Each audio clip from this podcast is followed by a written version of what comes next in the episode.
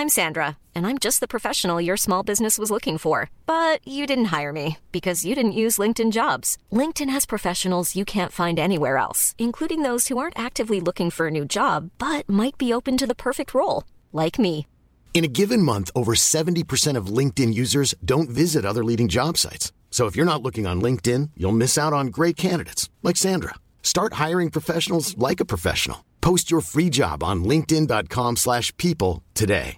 Imagine the softest sheets you've ever felt. Now imagine them getting even softer over time. That's what you'll feel with Boll and Branch's organic cotton sheets. In a recent customer survey, 96% replied that Boll and Branch sheets get softer with every wash. Start getting your best night's sleep in these sheets that get softer and softer for years to come. Try their sheets with a 30-night guarantee. Plus, get 15% off your first order at bollandbranch.com. Code BUTTERY. Exclusions apply. See site for details. Introducing the Fuzz from Jackson Audio, taking faithful recreations of historic fuzz circuits and bringing them together in one modular pedal that allows you to create classic fuzz sounds as well as new fuzz sounds. The idea of creating a modular fuzz came about when they were trying to decide which style of fuzz would be the most musical fuzz of all time. The answer quickly became all of them. All of them are different and all of them bring something unique sonically. So they created a fuzz pedal where you can literally change the analog plug-in chip to make this fuzz a whole range of different fuzzes. From the modern fuzz, the modern fuzz deluxe, the fuzz classic vintage, the fuzz classic modern, the fuzz page mark II, and the goat head. And I'm sure there are going to be more in the future. This pedal is absolutely incredible, and we at Guitar Nerds thoroughly recommend checking it out. Visit jackson.audio for more details.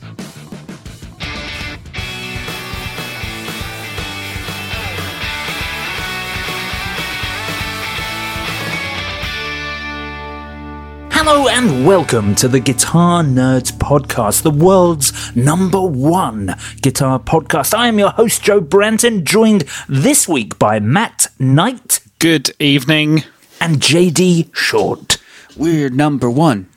We well, yes, we are indeed, indeed top ten in the UK and the US in uh, the hobbies category, according to Chartable.com, and uh, I think we're just outside of the top ten of all time in the hobbies chart now. Unfortunately, like hobbies happens to also include fishing, knitting, and gardening, and those are some those are some tough categories. Those are the old, uh, yeah. Those are all things you can do whilst listening to a podcast. Exactly. Yeah. Whereas playing guitar, more difficult.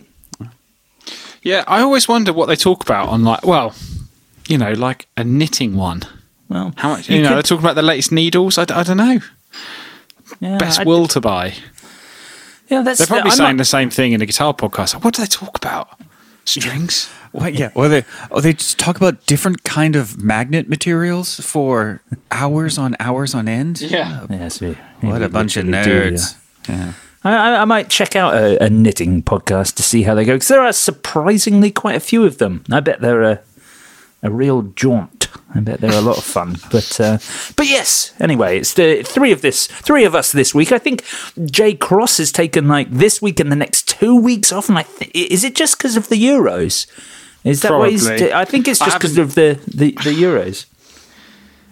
It's probably because we thought lockdown was going to be done. Oh yeah, that's that is true. That is true. And of course, mean- today, today as we're recording, it is in fact Mark Packham's birthday. Oh, hack, hack, man, hack, man, Mark Mark Mark- Mark Handman. Handman. Mark That's one. Handman. Yes, it is indeed his birthday. So I think because I'm the eldest.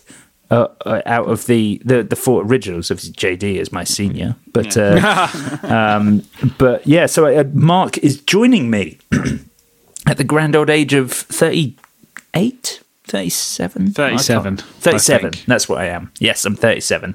yes, I am 30 something years old. Hmm. it is that, that point in time where you definitely, it's, it's all nothing. I just can't wait to get to 40, you know.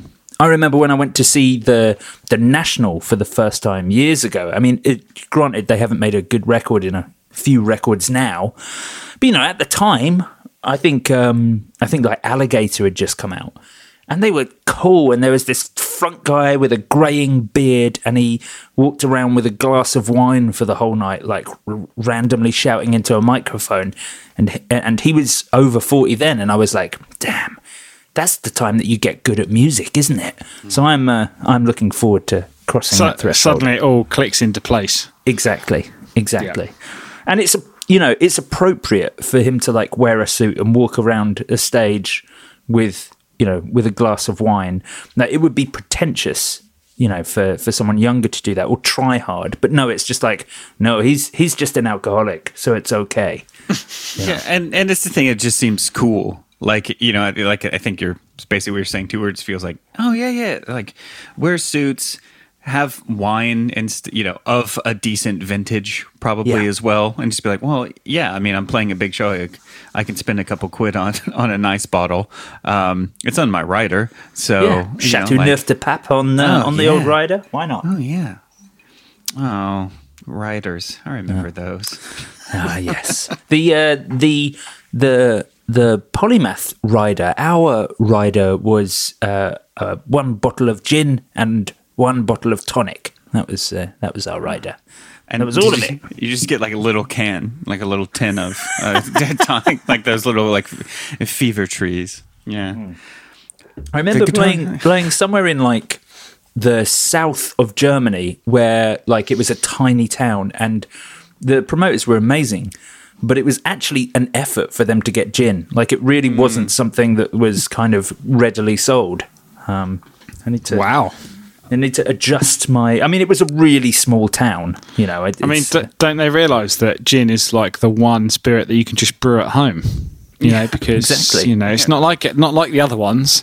You know, all you need is like some pure alcohol and chuck some juniper berries in it. Where you go. That's it. Yeah. That's it. Yeah. Do it in your bathtub and just like, mm, this tastes a bit like Lush. Like, it's my Lush favorite gin. I, yeah, exactly. This is a bit body shoppy. Yeah, yeah. Mm, oh, it's, oh, that's interesting. Interesting. Exactly. I my favorite writer story um, is a bit of a clang as well, um, but it's just me. Uh, wasn't my writer, but the first time I ever had Red Stripe beer was The Jamaican number one lager. yeah, Jamaican number one Red Stripe was in Indianapolis, Indiana, at a club called Emerson Theater, which is one of my favorite places. It was one of those old converted cinemas. Oh, lovely. That that then they just ripped all the seats out and put a massive stage in front of what used to be. Um, you know the the screen and everything, and still Oh, that had sounds this. fantastic. Yeah, it was great. um, and it was like yeah, this big massive stage. Anything, but but the specials were playing, and I think my my band used to play there a bunch, um, or frequently. And we were, I think we were playing the next night, so we went up early to go see the specials or something. So we were we were there and we are hanging out backstage. And I was definitely old enough to drink at the time. And they were like, "Oh, here, have some Red Stripe." And I was like, "What's Red Stripe?" You know. And then so I had it, and then I was just like, "Oh, the specials." have red stripe on their rider. So like every place they have to go, it's red stripe. And I was, and if you've had red stripe, it's great. It's not that great, you know. Like it's like it's it's not it's not something you you definitely have to have unless it's it's a bit a bit of a, a show as well to be like oh I gotta have this. But yeah, that's my first red stripe was with the specials. Wow. Now there you go. There you go. Yes, I, I remember when Red Stripe came into Brighton. The only place you could drink it was um, uh, the Green Door store. Do you remember the Green Door store, Matt? Oh, venues. I do remember the Green Door Store. I Great venue. wait. Yeah, it is a, a wonderful venue. Isn't it still the Green Door Store? It is still the Green Door Right. store. Yes, yes, it is. I, I'm very much looking forward to that. I'm just you know. really impressed at how effortlessly you've both said that many times so quickly. Green, Green door store. green door store. Green door store. Green Door store. Yeah, it's. Uh, Everyone try it at home. Give us, give us five green door stores. So, to um, to talk about some guitars on this podcast this week. Um, I had a visit. I had a, a, a number of visits actually. You had a friend of the podcast, Dave Lee, popped down. He was picking up a couple of guitars. Do you remember that pink uh, Mustang with the fan frets and the Oh, yeah, um, yeah, Yeah. the uh, it had a, uh Seymour Duncan in the bridge and a lace sensor in the neck.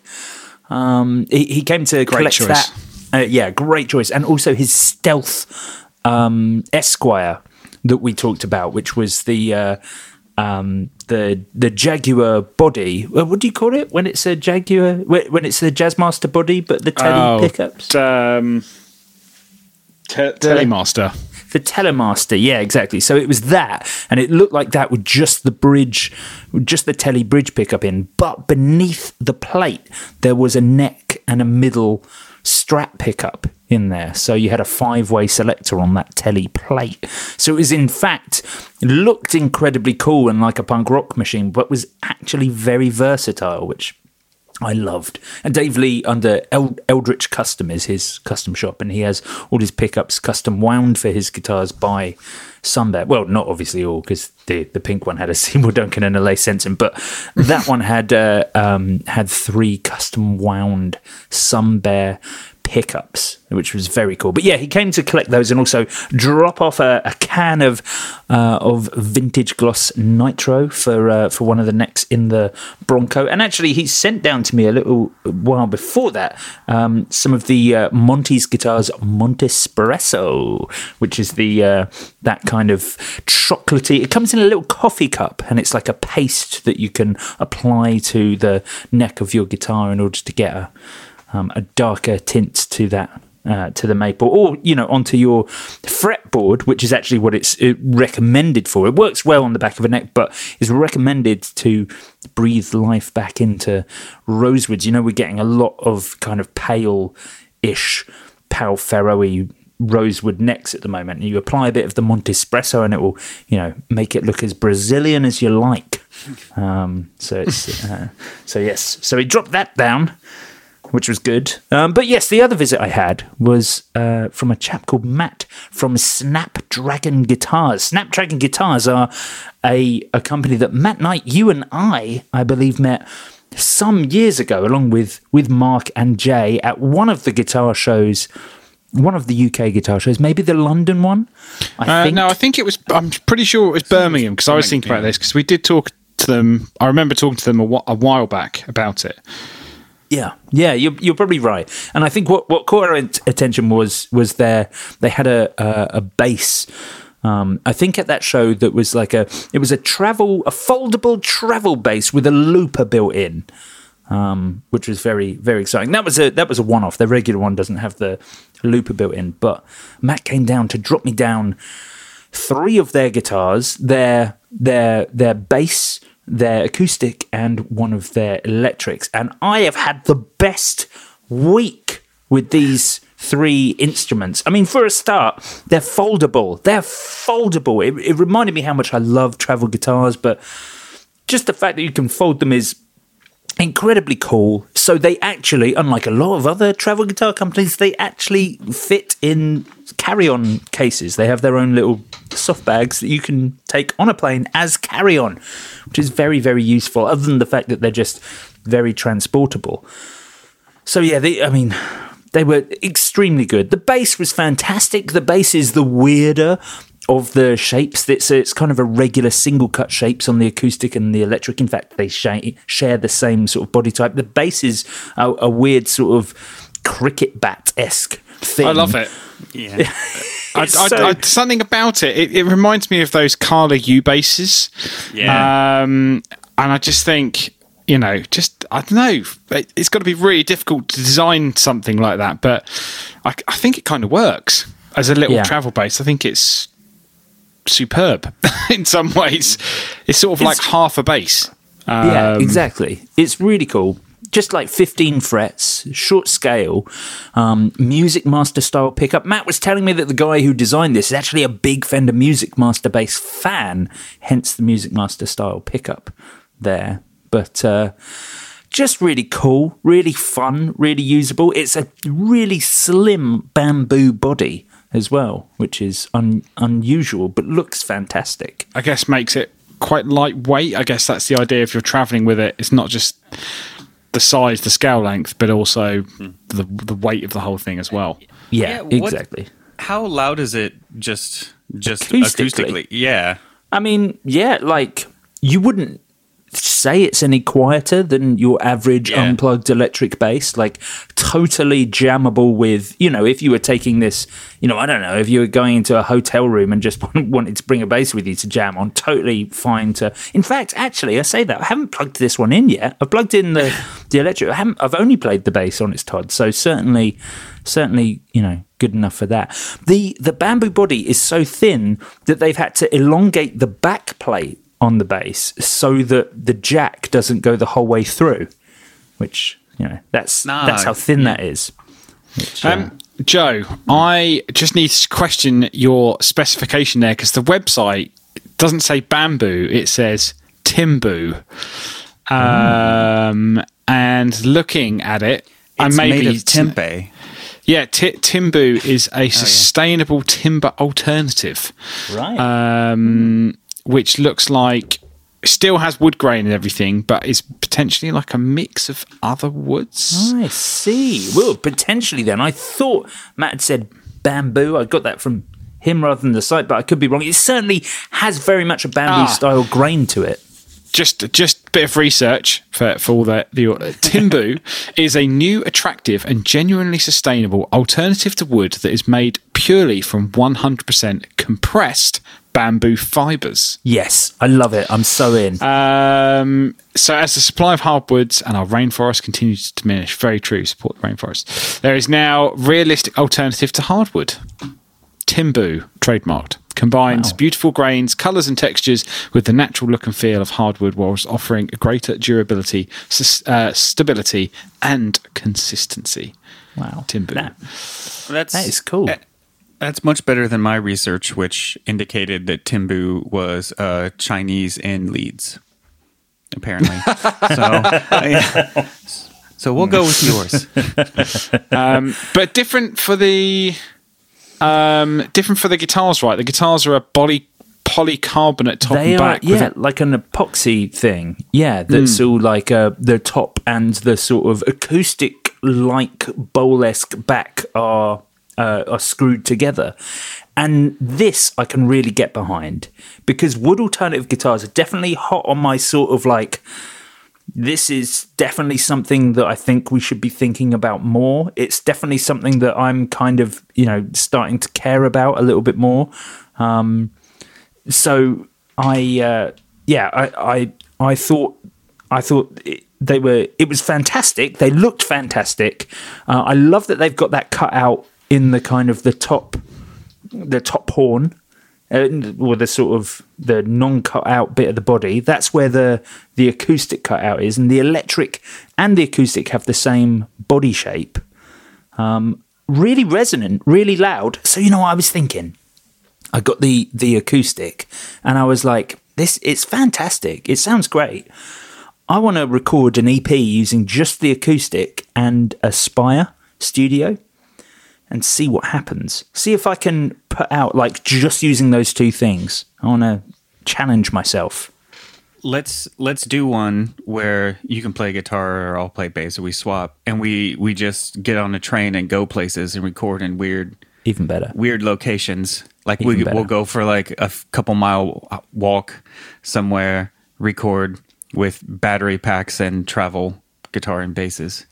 Yeah, I'm I'm I'm so into that. I'm so into that. I think that's a great idea. But I've I've loved the And acoustic. wine. Yeah, obviously, Yeah. clearly, clearly. But I've loved the acoustic. I've barely put it down. I've got a lot of time for this as a as a as a material. I don't really feel like I'm losing anything. I was like, oh, this sounds great. And the thing about the acoustic is it's like 250 quid or whatever. Like it's it's it's such an affordable travel guitar, and so often when you look at like travel instruments, because they've all got to do something funky, whether that's folding or the tuners being inside the body or some something or other to you know to make them functional for the purposes of travel. You then get to like the price. And they're like five hundred pounds, seven hundred pounds, you know, it, it kind of around that, and like that's that's a lot for something that's not a, a legitimate, like a serious instrument. And I think you know, pegging the acoustic at two hundred and fifty pounds is a fantastic price for for you know for what it is. And really, really I, um, one thing we didn't really mention with the electrics is the fact that they've got these Evertune bridges, which yeah, That's, which, yeah. to be honest, for the money that they are, I mean, their top end model, which is the Track Deluxe, I think, is that what it's called? Yes, yeah, they Um, do the the the track solo and deluxe or something like that. Yeah, Snapdragon Track Jazz. Um, just trying to look at the difference. You know, five fifty for a really solid travel guitar with an Evertune bridge, which is a couple of hundred quid on its own.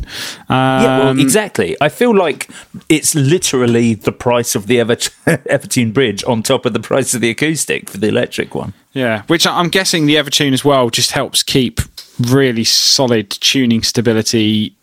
You know, for I don't know why they didn't put it on the acoustic. I guess it doesn't really work for acoustic. No, it would sound not. very harsh, very bright.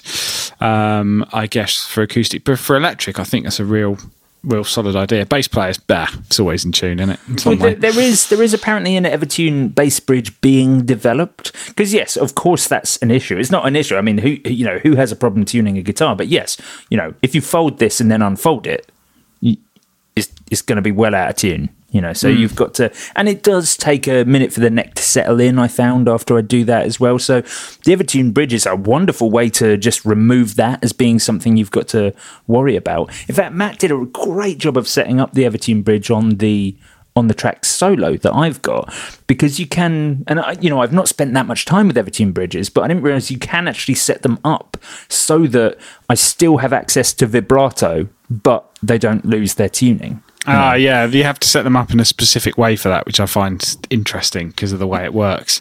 Exactly. Um, I know out of the factory, I think the Ben Wyman one, I remember, yeah, like a half tone or a whole tone bend. It's like the note doesn't change. It's just really, really trippy. It's like you go Yeah. to bend a note and you're like, wait, what? It's it's it's quite weird. The way Matt had set this up is your lower strings don't have a lot of vibrato in them and then your high three do have a have a bit more. But I did find it really weird when trying to do vibrato on the lower strings. I'm like oh no. No no that's just the note. That is the note Our friends at iZotope have just made their portable recording solution, the Spire Studio, even better. And the best part is that you can try out the app and recording platform for Spire completely free.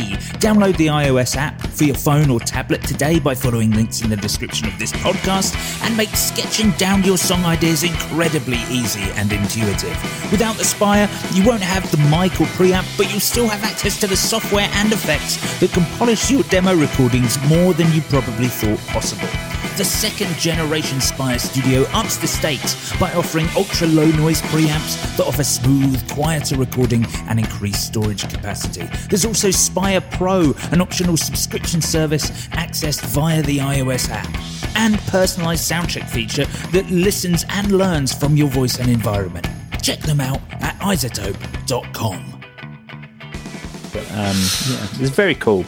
But yeah, the, the Evertune Bridge Electric, I, I was very imp- impressed when I plugged it in. I got the one with two bladed mini humbuckers, kind of looked like the Seymour Duncan JB, you know, those little humbucker things they do. Looks like those. Snapdragon have those pickups made for them. They're obviously they're you know they're like some an, an OEM company that uh, that they're importing them from, so a no brand pickup, but they are made to their specifications. Coil tappable as well.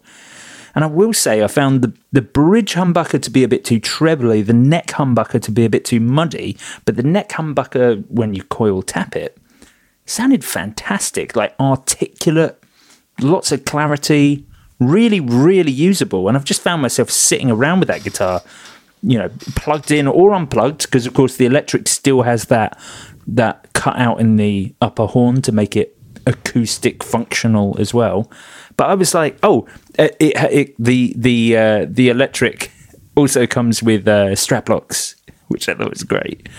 But um, I think, um, I mean, I don't know, but I'd imagine for some reason the electric to be more popular.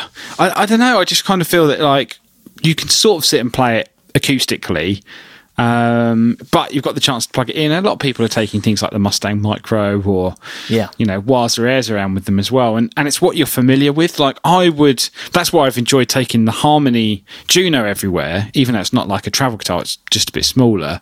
But I prefer playing electric than taking an acoustic that you can just play unplugged.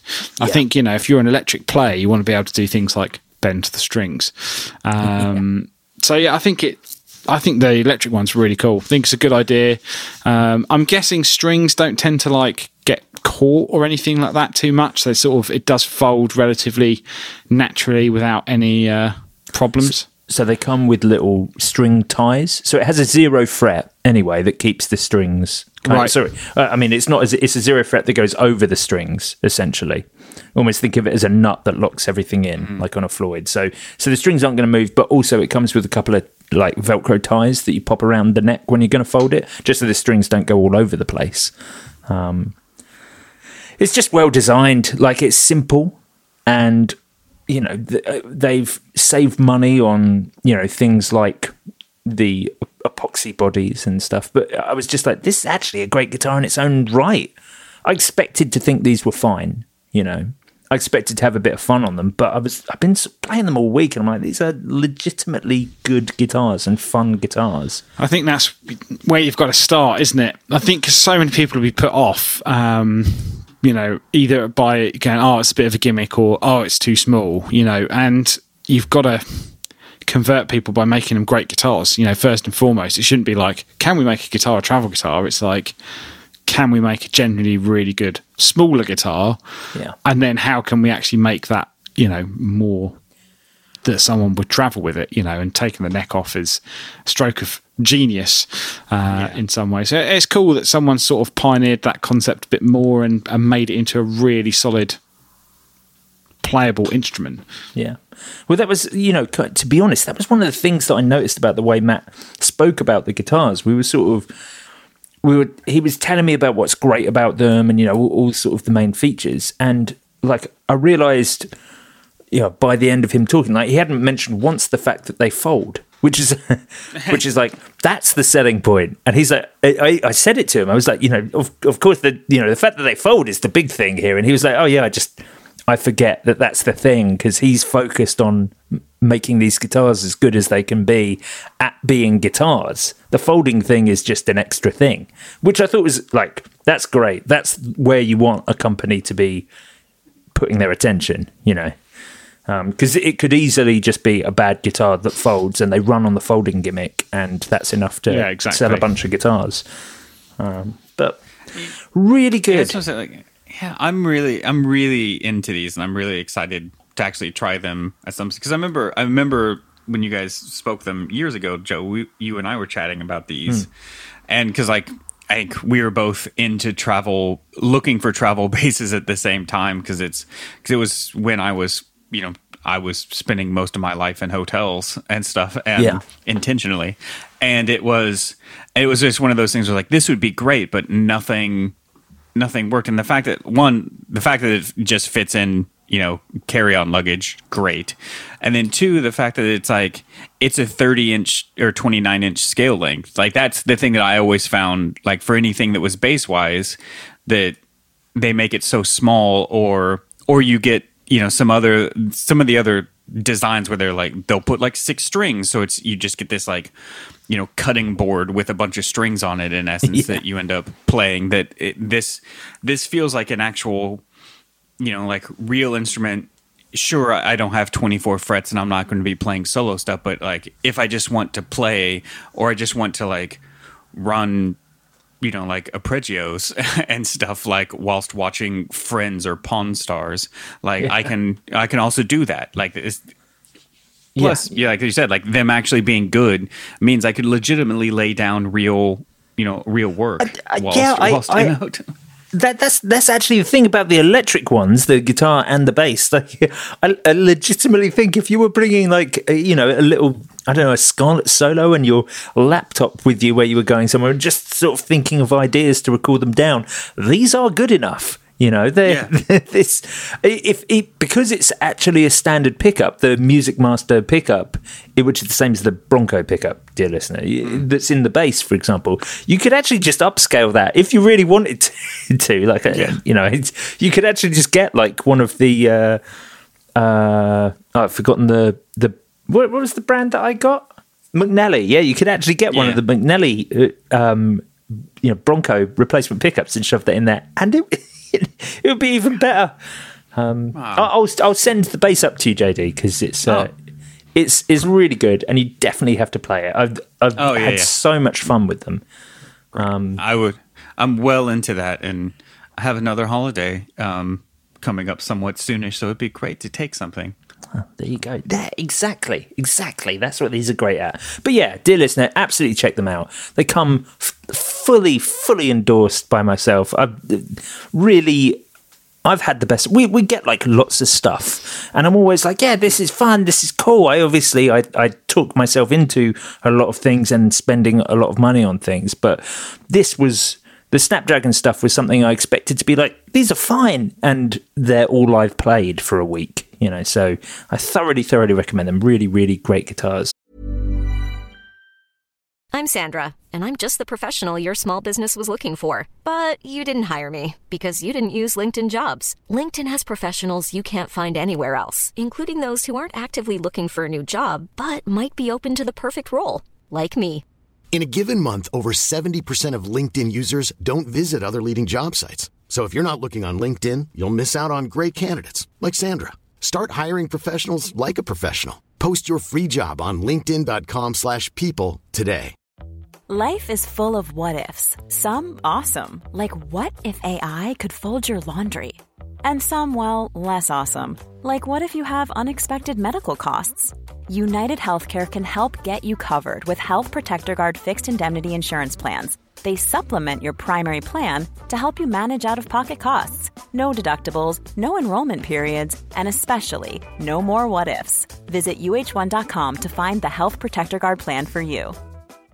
This is Paige, the co-host of Giggly Squad, and I want to tell you about a company that I've been loving, Olive and June. Olive and June gives you everything that you need for a salon quality manicure in one box. And if you break it down, it really comes out to $2 a manicure, which is absolutely insane. It's also so easy to get salon worthy nails at home with Olive and June. The difference between how your nails used to look when you did them yourself and now with the Mani system is a complete game changer. The best thing about Olive and June too is it's a quick dry. Dries in about one minute, lasts for five days, and full coverage in up to one to two coats. Visit oliveandjune.com slash perfectmani20 for 20% off your first system. That's oliveandjune.com slash perfectmani20 for 20% off your first system.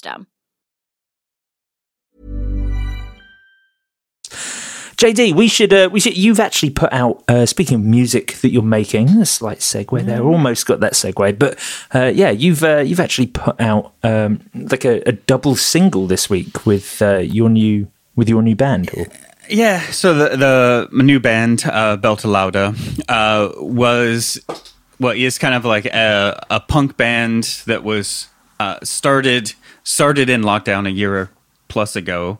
Now, um, very political political punk band, but we we have a couple couple new tracks that we released. Um, so on Bandcamp, so it's beltalauda.bandcamp.com and all the other services it as will be well. in the but in the links of this podcast, Yeah. dear listener. cool. Um, great. Um, yeah, and what we're doing uh, this time, so part of us being a political punk band is we also donate at least 50% of all the proceeds uh, to social justice causes um, and other um, and other things that we've uh, decided on. So this album, because it's because it's a two track and it's just kind of some like good old school punk fun. Um, we're donating everything uh, for this, so anything that anything that we make uh, from this is being donated, and we're donating it to the Trans Women of Color Collective, uh, which is a uh, it's a not for profit uh, based in the the U.S., but um, they really work to sort of basically what they say um, on their site. I think have this down is uh, it's to uplift the narratives, lived experiences, and leadership of trans and gender nonconforming people of color, our families and comrades, as as we build towards collective liberation for all oppressed people. So there's a lot of again, it's that sort of um, you know. Uh, really working um, with restorative justice and sort of other things um, there as well. But that's yeah, great, great uh, not for profit and Yeah, what a great work out fantastic there, so- organisation to get involved in. I, and I think amazing that you've gone for you know for full hundred percent on this, dear listener. Definitely something that's worth your time and effort and and donations, and you know, plus of course you get some great music as well, some good proper. Old school punk. So, you know, please do check it out. It will be in the description of this podcast. We'll be posting it all over our Facebook page and Instagrams and all the other internet like things um, as well. As an old school punk record, JD, are you still Yeah. using the Stonefield for for this entire uh, well, this double single? Well, I mean, it, it wouldn't be an old school punk record if I didn't use my bespoke uh, custom instrument. Um, Nothing says so- nothing says punk rock like a four thousand dollar bass. yeah, um, but yeah, like it's it's all the the Stonefield. Um, I mean, all it's it's two tracks, but um, both of those. Uh, and what I should say is, if anyone has listened to the the earlier EP that we put out last year. Um, which was all which all programmed drums that we had done. This is this has a, a drummer. Uh, there's our drummer Dagan, uh, who's also the drummer for a band called Murder by Death, which people probably know. They're uh, and if they don't know, please check them out because they're uh, an incredible band uh, in their own right. Uh, and but yes, but it's um, especially with just doing the like live drums and everything. It was just the Stonefield just for me like works so well because it's it's a passive instrument, single single pickup passive instrument. It it can sound very similar to a P bass that just uh, actually has uh, clarity and everything else. It cuts through um, quite a bit. So it was mostly most of my signal was uh, my Stonefield into um, sort of depending on the track, either into my Sonic Nuance TDI for the DI um, or um, and, or and uh, really both uh, into the Focusrite ISA one.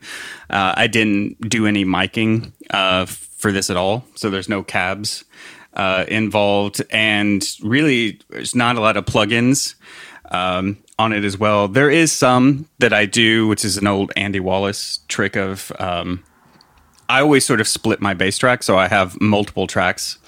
Um, one is one will be high passed, so that I'm really just it's really from about I'd say like open D and above there, and with that I may do a bit more grit, so I use um, some plugins just to put a little dirt on it. Um, that's usually let's say the um, House of Kush, so like Kush Audio has the um, Red DI, so they're ready. yeah.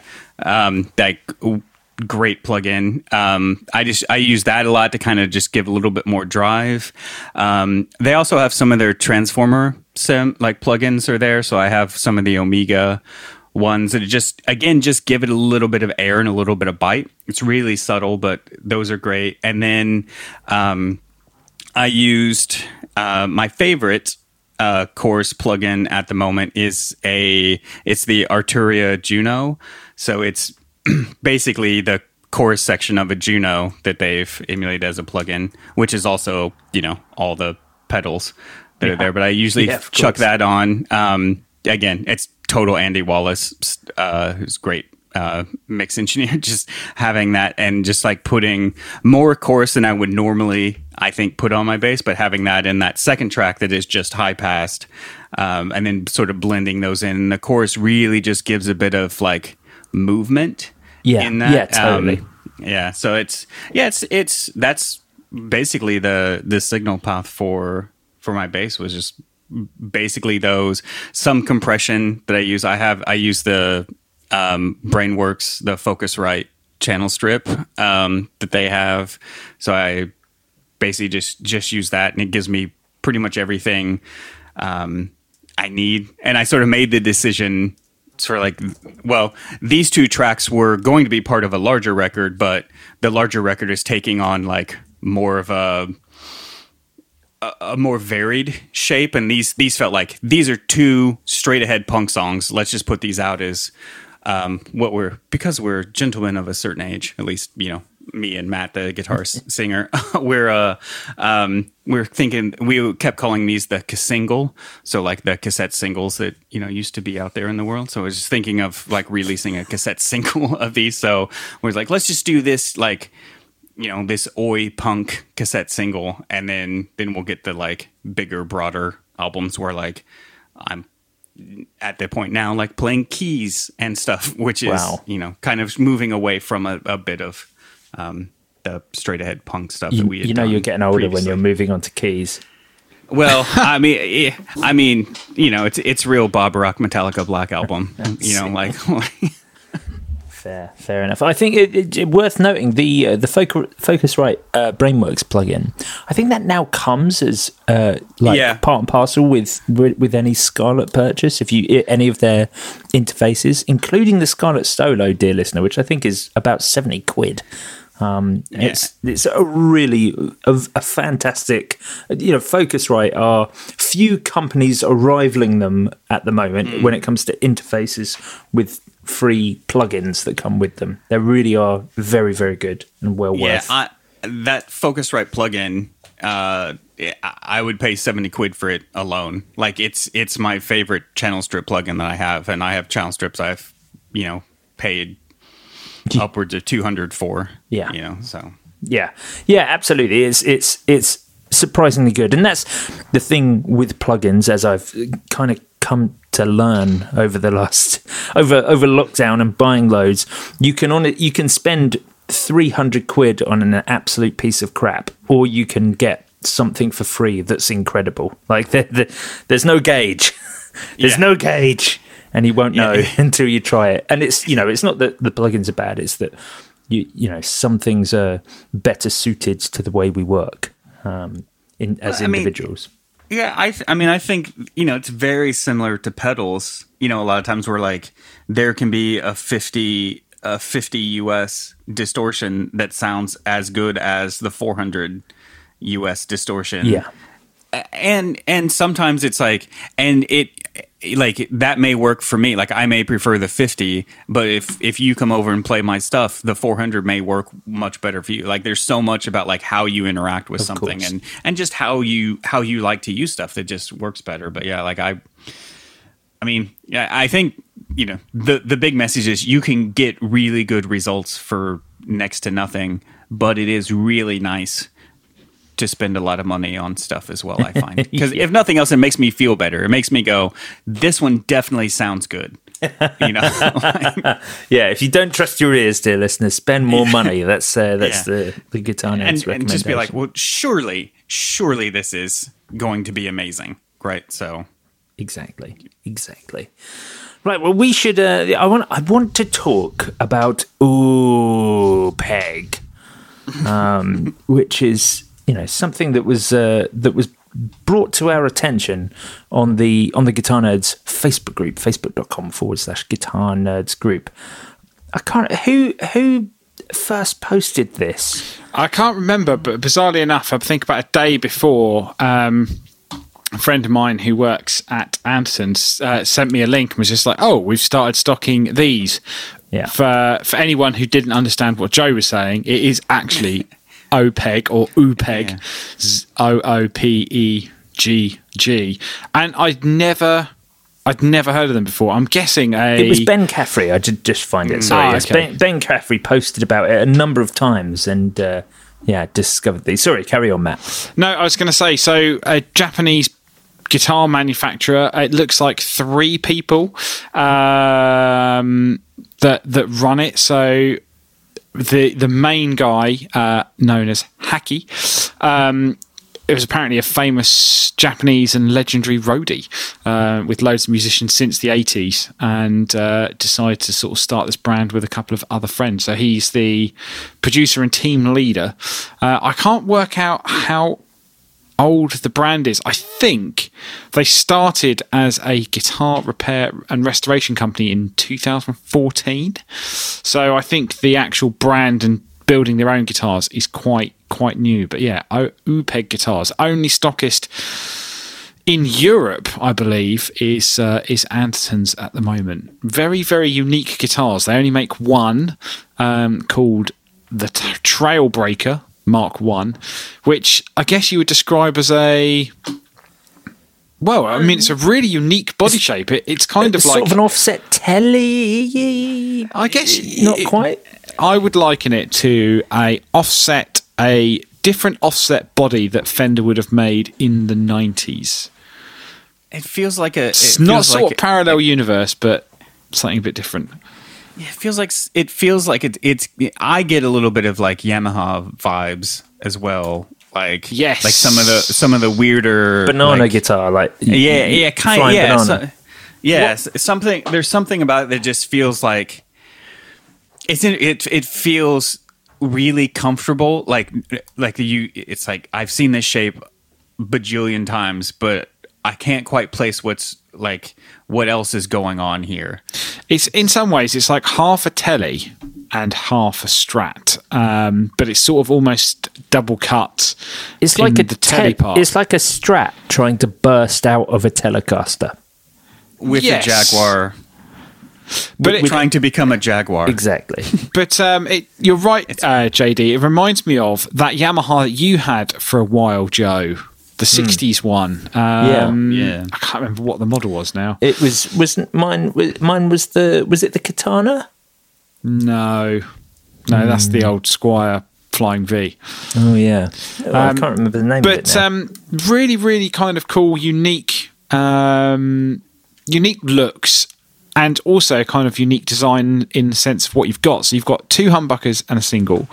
Um, you've also then got a rosewood fingerboard, which is 12 inch radius. So again, moving to more of your uh, well, I mean, they put medium scale length as well, so Kalamazoo inspired, so 24.75 scale length, and then you've got the 12 inch radius.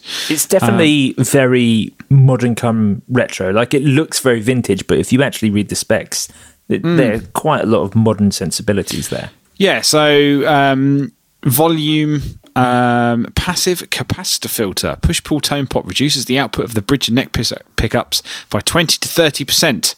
Um, so you go from sort of, it's basically like a hum, they're saying sort of humbucker to single coil in some ways. Um, and then you've got a three way selector switch, while a mini three way allows you to add or mix the middle single coil into any of the pickup positions or use it alone or switch it off entirely. That's really cool. That's that's alarmingly cool. Yeah, I think that's a, it's a nice idea. Um, I'm sure I've seen it on other other ones before. I remember the Gretsch Stumpomatic had a Oh, yeah. similar similar feel where you had three humbuckers and the neck and middle were always on the uh, the neck and bridge were always on a three way, and then Mm-hmm. one of the pots turned on and off the. Uh, the middle pickups. I think it's very cool. It's also a five piece neck. Um, Yeah, isn't which- it like maple, walnut, maple or something? yeah, yeah. So, you know, older body, maple walnut neck. Uh, so, you, and then yeah, you've got this kind of Gibson inspired sort of contour neck and, and scale length. So it's Yeah, kind there's of a mixture contoured of both. Heel, luminlay side dots. I love the headstock is kind of a reverse Music Man headstock, a two with a four on the on the Yeah. downside. Yeah, The very- hardtail options cool. look great as well. Yeah, indeed. There's uh, if you go to their website, um, I'm guessing they're listing of all the one. They only have one model, like I said, the Trailbreaker. Uh, and then they're just basically listing it all in different colors but different options. So yeah, it looks like maybe Mastery Bridge and um, Jaguar Jazzmaster style um, trem arm, but they also do a hardtail version as well. And in the different colors, they've got a few different options of ones they've done. So the black one has a P90, um, and then a single coil, and then a humbucker uh, with a slightly different backplate. So I'm guessing they've maybe made a bunch of different different colors have different spec options perhaps the looks of it, Um, because there are only two maple neck options. Yeah, but uh, a huge range of colours they've done because the shell pink one um, only has two. It has a humbucker and a P90. Um, Oh, on their website. However, on their website, on, yeah. on andertons.co.uk, they do do a shell pink one, matching headstock, gorgeous like pearl button tuners, torque guard, and that is two. Um, that is a humbucker. It's a oh, it's no, that's a P90 in the neck, and then a single coil, and then a humbucker in the bridge. Oh my god, Yeah, I um, love it. The burgundy mist, that burgundy mist that they have on their site is incredible. Yeah, Oh, I can't decide which color. Sorry. fantastic options. Premium price point for a Japanese-made guitar. Well, I think um, it's kind of like any. I mean, I'd say I think they're reasonable. What two seven two seven nine nine? But if you think it looks like by the website, only one person is making them. So you know, it's a team of like three people. So I, I'm kind of guessing that it's sort of fair enough if one person is is uh, is building them. Similar to what we were talking about with the orange guitars last week, um, in some ways. But I, you know, it, it is premium. But I, I think these are more boutique than like mass produced guitars out of a out of a factory. Yeah, certainly it's there are American pickups as well that they're having made specifically. For, oh, nice for these guitars. Nice. Yeah, it's a shame there's not more on their website about about it all. But yeah, it looks like the builder T2, that's his nickname, I'm guessing. Um, currently crafts all the OPEG guitars by hand, and he manages all the production processes, including wood shaping, selection, sanding, painting, assembling, and final inspection. So um, if he's doing everything, then uh, I guess fairly reasonable. Yeah. Uh. Yeah. I mean, the other thing is like, I think these feel very much like if I were to have like dream specs of a guitar, like these, these feel like pretty close to what I would want. You know, a lot of times, like all the all the nice stuff, like Luminlay, you know, the contoured heels, the fact that like the pickup choices and it, you know, like everything, like these all, and I really like the the maple walnut necks where they have like basically like the walnut like contrasting like um stripes through them that you you know you see a lot on like some of the older like Kawai and you know or like you know like the late 80s like Kramer bases and stuff Yeah, like that. sure. like you know like it's much more like that feel. And it just feels like this is kind of feels like if if I were to just spec something out this is pretty close to what I would I would want. Also and like what we've said before is like they they look new and fresh and exciting but also you could play them in in any group setting you know like you- could be in a vintage Yes. style band and be like yeah yeah that, that doesn't seem out of place you know or you could easily play it in any sort of new metal band like NEW metal band um, Yeah, it's it, they're definitely like I feel like they've nailed what people are looking for in a guitar in you know 2021. You maybe except for in price. Obviously, the price is still kind of. I'm not. I'm not saying that they're. I think they're reasonably priced for what they are. I just mean most people aren't spending three thousand pounds on a on a guitar. Like, uh, you know, I, yeah, I would I would say like that that is the thing that kind of I was off put by until Matt started reading all the about stuff because I didn't know any of the history and it was like oh yeah this this all makes good sense and eh, like all the choices like I I have like a high confidence trust level with like you know if these are designed by someone who ran a repair shop or was a roadie or a guitar tech or something it's like you know what all the problems are you know what all the like common things people want done are. It feels like these are just all those things you know like, it, like they they feel like premium guitars but are meant to be played and totally. yeah yeah Yeah, totally. They, I, yeah, they they look absolutely fantastic. It's just you know, if they were eighteen hundred quid, I think everyone would be clamoring to purchase them. Whereas at twenty seven hundred pounds for you know twenty seven up up to up to three grand or, or three one in some cases here um, on the Anderton site. No matter how good that quality is, you're taking a punt on an unknown brand at that sort of price point yeah um, you know, when it's not like a complete custom shop, you know, because you're still buying a pre-spec guitar, you're not choosing all those things. So yeah, that's the tricky thing with them. But they do look amazing, super exciting. Yeah, I love them very much. Let's um, let's talk about effects pedals. Matt Knight, you're uh, the, the the boys at Boss have been back on it this week with another Waza Craft Wazacraft release. Yeah, for I guess I, I guess we could say this is news, but it's sort of not really in some ways. It is and it isn't because we we announced this last November. I think Did we after talk about it then? Then is that when I we think we did. Yeah, basically, an online petition, petition was started for Boss to reissue the HM2W, um, which we decided to do, uh, and we've sort of been involving end users in the development and asking what they what they would want and you know loads of different suggestions and ideas and I think we settled on the fact that there's there are a lot of clones and people have really tried to capture the sound of HM2 of the last um, sort of 30 years but only Boss can do it like Boss did it originally um, so you know we can take and change things that we would like to change now but we can also remake the original just like the original one. Uh, and what's interesting with the HM2 is that we released it in like 1984. You know, it was really early on in our in our time, and it wasn't. It didn't pick up its kind of genre-defining moment until right at the end of its life, um, because loads of players used it from like Gilmour, and it had more gain than most other drive pedals in the market in the 80s.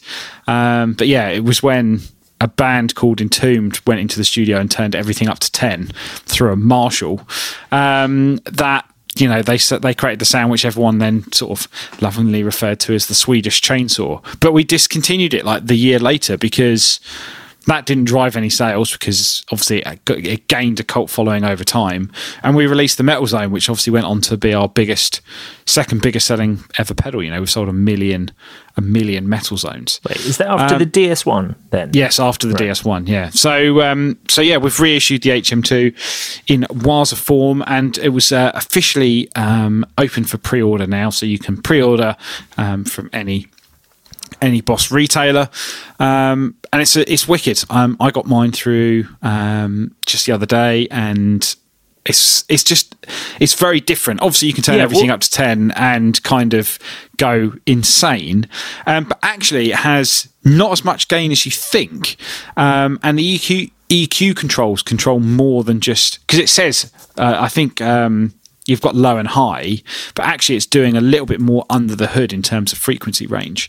Right. Um, you have got more gain and more volume on the custom setting, but I was going to say, so it's got the standard and custom switch like you do on the other, on, Yeah. on all the other Wazas. So what but do you, what, on the what back do you? Rather Oh, it's than on on, the the, back. front. Yeah, because we wanted to. So modern Boss pedals, if you look at most modern Boss pedals, they have like an aluminium front plate under Yeah. the control knobs, which is obviously etched onto directly and stuck onto the metal chassis. Um, but HM2 doesn't. It's printed directly onto the metal pedal. Um, so to add the switch on the front, we would have had to add a add an aluminium plate, which have made it look slightly different. Um, so we added the switch to the back. So the standard mode is your kind of classic HM2, um, but obviously made with modern components. And then the custom mode is more gain and more volume, um, so much larger gain gain range than the original um, for really heavy stuff. But it actually does do some of the light stuff as well. Um, I guess it was really designed at a time that like the new wave of British heavy metal had come out, so you got a lot of other bands that were looking for something more than like an SD one. Do you know what I mean? More right, than just yeah. like amp overdrive and but not fuzz you know so it did kind of lend itself to that sort of big stack sound um, so yeah it doesn't have as much gain as like a metal zone um, but gives you gives you enough should i say and if you pop on the boss website there's a bunch of really great sound clips and stuff that people have done in a bunch of different gain ranges, not everything at 10. Um, and it's really versatile. But pedals like the KMA Worm, I believe, are based on an old HM2. Um, Yeah, yeah, that's so, right, yeah. you know, th- they're doing their thing, which is great, but we're, we're kind of doing the, the original, um, you know, and bringing it back to what it was 31 years ago Yeah, when it was discontinued. it's Such an alarming amount of time for that pedal to have. Uh, I know, you know, this is crazy. If you think, you know, that pedal was discontinued 30 years ago and think how many pedal companies have formed in that time. Um, It, it's mad, but you know, it was it was really done because of public demand. Everyone was saying, yes, there's clones, yes, there's other things we can buy, but Boss bring back the HM2, and we've done it, and you can go and buy one, which is uh, which is pretty amazing. I think that's pretty cool. It's nice to be part of that history as well. Yeah, definitely, definitely, and and like you know, it's the continued expansion of of Waza Craft. It's just Of the Waza range, yeah. it's just been the best idea boss have ever had the the Waza stuff being able to being able to revisit kind of classic things and you know make Well- improvements or changes to them it's it just seems to be yeah Yeah, it's such a um, success. The the idea partly formed from uh, Yoshi's meeting with us in GAC seven years ago, um, when when he sort of visited and was like, oh, you know, to, when he first became boss president, we well, became boss president for the second time, and uh, we were like, you know, love the brand, but it's just not as cool, you know. There's so many great stuff that you used to do before, and this, that, and the other, and didn't want to just do a reissue. You know, you kind of what could we do if we're making it again? What couldn't we do 30 years ago? Yeah. And, uh, you know, went back to Japan and, and did that. And, and that's where the Waza line was formed. Um, but what's good with these is that the HM2W is not limited like the TB2W. So it'll be a standard production line for the, uh, for the foreseeable future. how many how many pedals in the Waza Craft standard line now Uh, sorry that's nine? putting you on the spot isn't it Nine. nine really wow If I, if, if I remember rightly, nine. I was looking at it all day as well, so I should I should remember that. But yeah, I'm pretty sure it is nine. I see. I see. Very, very cool. Well, you know, absolutely not my kettle of fish at all, but it's a, a wonderful heritage pedal, and I'm really glad that you know Boss have revisited it. You're going to run out of stuff soon, Matt. You're, you're kind of doing all the best ones. I know, I know, but um, you know the good thing about this one is that you can say that yes, it was used for the Swedish chainsaw, defined a genre, but also David Gilmour used it in the 80s as well. So you know, got both, both sides. David Exactly. Gilmour, death metal.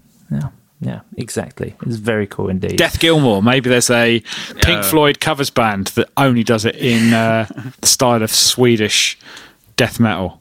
Yeah, David Gilmour gain more gain. No, that didn't work. David Gainmore. Gain, gain more. Gain yeah, more. yeah. There it is. Ah, there it is. You heard it here first.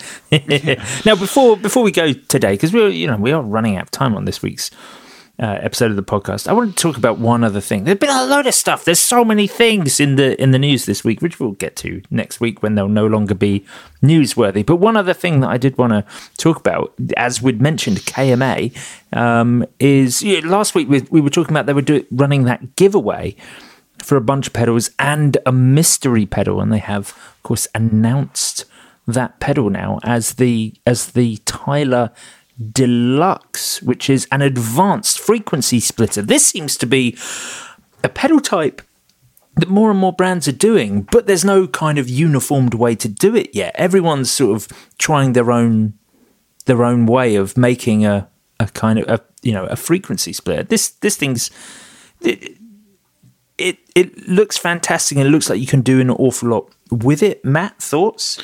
Yeah, so you're right. You know, obviously started many moons ago with something like an LS2, which is just a dual loop uh, pedal, and then obviously now we've got things that we spoke about: tri-parallel mixer, GigRig, wetter Old box. Uh, old, Old blood, Blood noise, um, signal blender. So you know this is in a in a sense allows you to run two pedals at once at the same time, but in their own signal path. So you're not running a overdrive into a distortion or a chorus into a flanger. You can run them separately, which yields its own sonic um, sort of sound and, and capabilities, uh, which is great. You know, there's a bunch of pedals that already do that.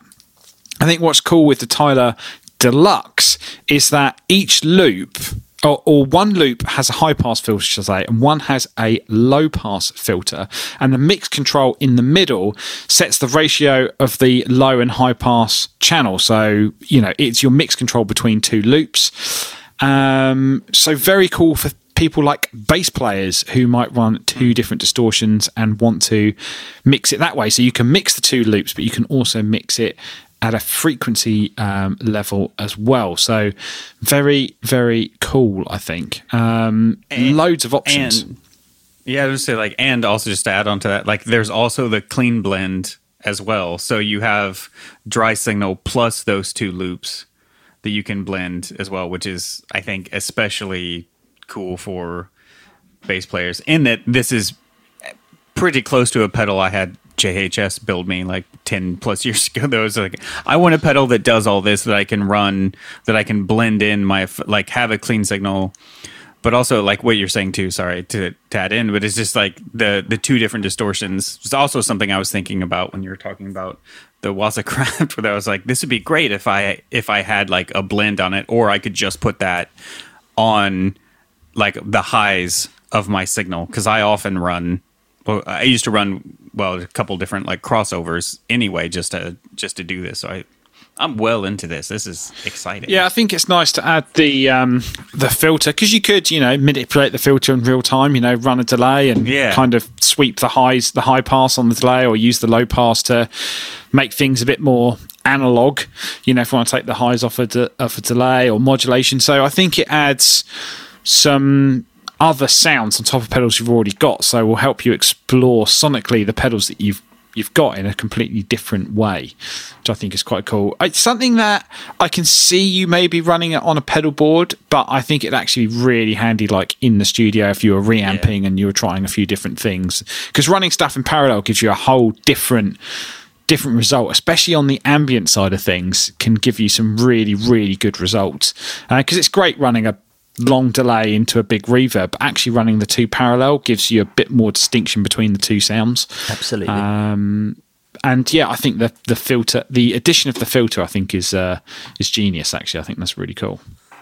Yeah, this is uh, yeah, this is a fantastic you know utility pedal, but really useful. I, I love the idea of the filters. I love because you know so often when you're using drives, specifically if you you know I guess I am applying this to bass here, but specifically if you're using like guitar style drives on a bass, it can become a little fizzy at, at, on on your top end a little bit. As soon as you've applied the right amount, you know, to your low end, you're like, yeah, that's that sounds great. You then move up to your high end, and it's just you've lost all clarity, and it's yeah, it's got that that fizziness. Um, so being able to just use those filters to eliminate some of that and the blend, oh, this is the ultimate sculpting tool. And whilst you can do anything with it, as you say, you can, you know, have delays and reverbs running side by side. I feel like the thing that's really going to make really going to work on this pedal is being able to blend up drives and your clean signal to make your ultimate perfect drive tone. This just gives you complete control. Yeah, yeah, absolutely. I think it's um, it's, I think it's a great idea. I think it's great. There's a couple of people doing other similar things, but I like the fact that the high pass and low pass are on two separate loops. Yeah. uh, I think that's cool. And and again, it's something that you could buy and have loads of fun with, and then easily put a couple different pedals in, and it totally give you a different uh, world of things to try. Yes, yeah, absolutely, absolutely. Now we are we are coming up to the the all the time we have for this week's episode of the Guitar Nerds podcast. You can, dear listener, join us on Patreon at patreon.com forward slash guitar nerds for an entire extra episode every week. We're going to be heading over there right now, where we're going to be taking some questions from the from the Facebook group, facebook.com forward slash groups forward slash guitar nerds forum or group. I always forget that. It doesn't matter. Search Guitar Nerds group, you'll f- find it. But you know, the, uh, yeah, there, there have been some fantastic questions this week. So join us over on the Patreon for those. We've had a couple of new patrons this week joining us at the ten dollar tier. Joseph D. Thank you very much, Joseph. My namesake. Um, welcome. You will be included in the song, and and welcome also to Vanda Guitars from Down Under in Australia. Vanda Guitars. We actually mentioned them uh, a few, maybe a, a few months ago now. Um, a really cool custom build that they've made for one of our podcast listeners that got shared on the on the Facebook group. But um, but yes, thank you very much for joining us.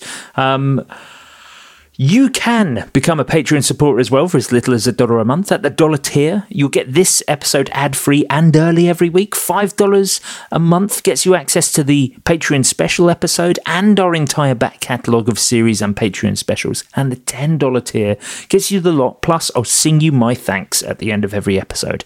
You can find us on all your favourite social media platforms and join the Guitar Nerds group on Facebook to get involved in our weekly discussion. Thanks very much for listening. You've been lovely. We've been the Guitar guitar nerds. Farewell. Goodbye. Catch you later.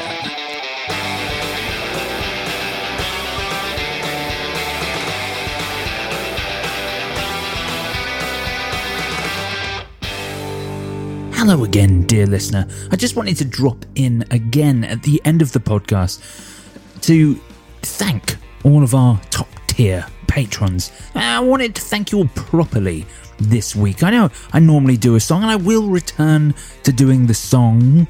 I'm going to have to rewrite a song because I feel like the part where I deliver your names is all sped up and I don't actually get to say thank you enough. And it is incredible that you guys all offer you, the, the the massive amount of support that you do. It's it's really wonderful and it's helped the Guitar Nerds podcast go for as long as it has and kind of be as successful as it is. And it helps me be able to do Guitar Nerds as my main form of employment. So thank you very, very much indeed. So I thought I'd just thank you all properly. You know, why not? So, you know, thank you and welcome to Joseph D. Um, you know, thanks for signing up and joining us. Jorin Brown, Holly Simpson, Eric Vaughan, John Conaway, Paul Drew from the Studio Rats, Russell Healing, Yogi the guitarist, Ty Allen, Cloudlifter, I just know Rob, Cloudlifter, Todd Simons, Carl Harris, Joe Hoppard, Sean Hughes, Brian Hanson, Eric Hemmer, Jeffrey Wax, Shane M,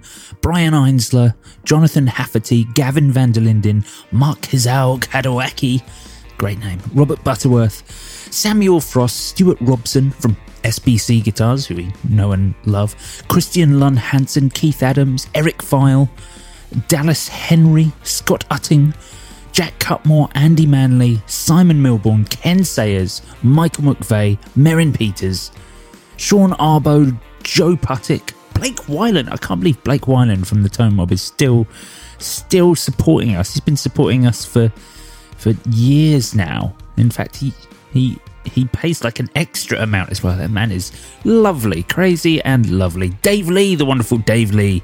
We talk about him a lot at the moment. It was lovely to meet him the other day. Nate Nagel, Ross Edwards, John Anglin, Aaron Sherman, James Dorr, Ryan McDermott, Jake Gray, Derek Rich, Scott Kennedy, Steve Merkel. I have to go on to the second page now, which is good 62 top 10 patrons at the moment, which uh, is flattering, honestly. Abe Matthews, Christopher Loseth, Stephen Burke, Robin Smith, uh, Kytopia the band. I love that they're uh, listed as that. JD Short. I don't know why JD is still a 10 tier backer when he's on the actual podcast. That doesn't make any sense. Andy McKenzie, Brad Page, Paul Corrigan, Rob Nordvik, Scott O'Brien, and of course, Rapscallion himself, Moog Gravit. Thank you all so much for being top tier $10 Patreon backers. You make all of this possible. Um, we'll be back next week with more of this guitar nerdery. Farewell.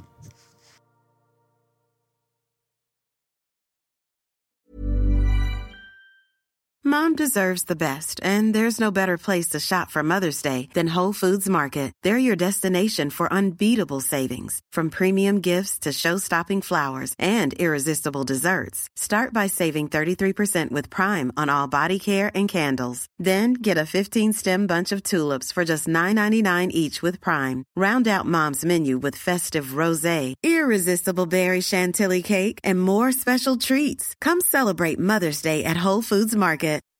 When you make decisions for your company, you look for the no-brainers. If you have a lot of mailing to do, stamps.com is the ultimate no-brainer. Use the stamps.com mobile app to mail everything you need to keep your business running with up to 89% off USPS and UPS. Make the same no-brainer decision as over 1 million other businesses with stamps.com. Use code PROGRAM for a special offer. That's stamps.com, code PROGRAM.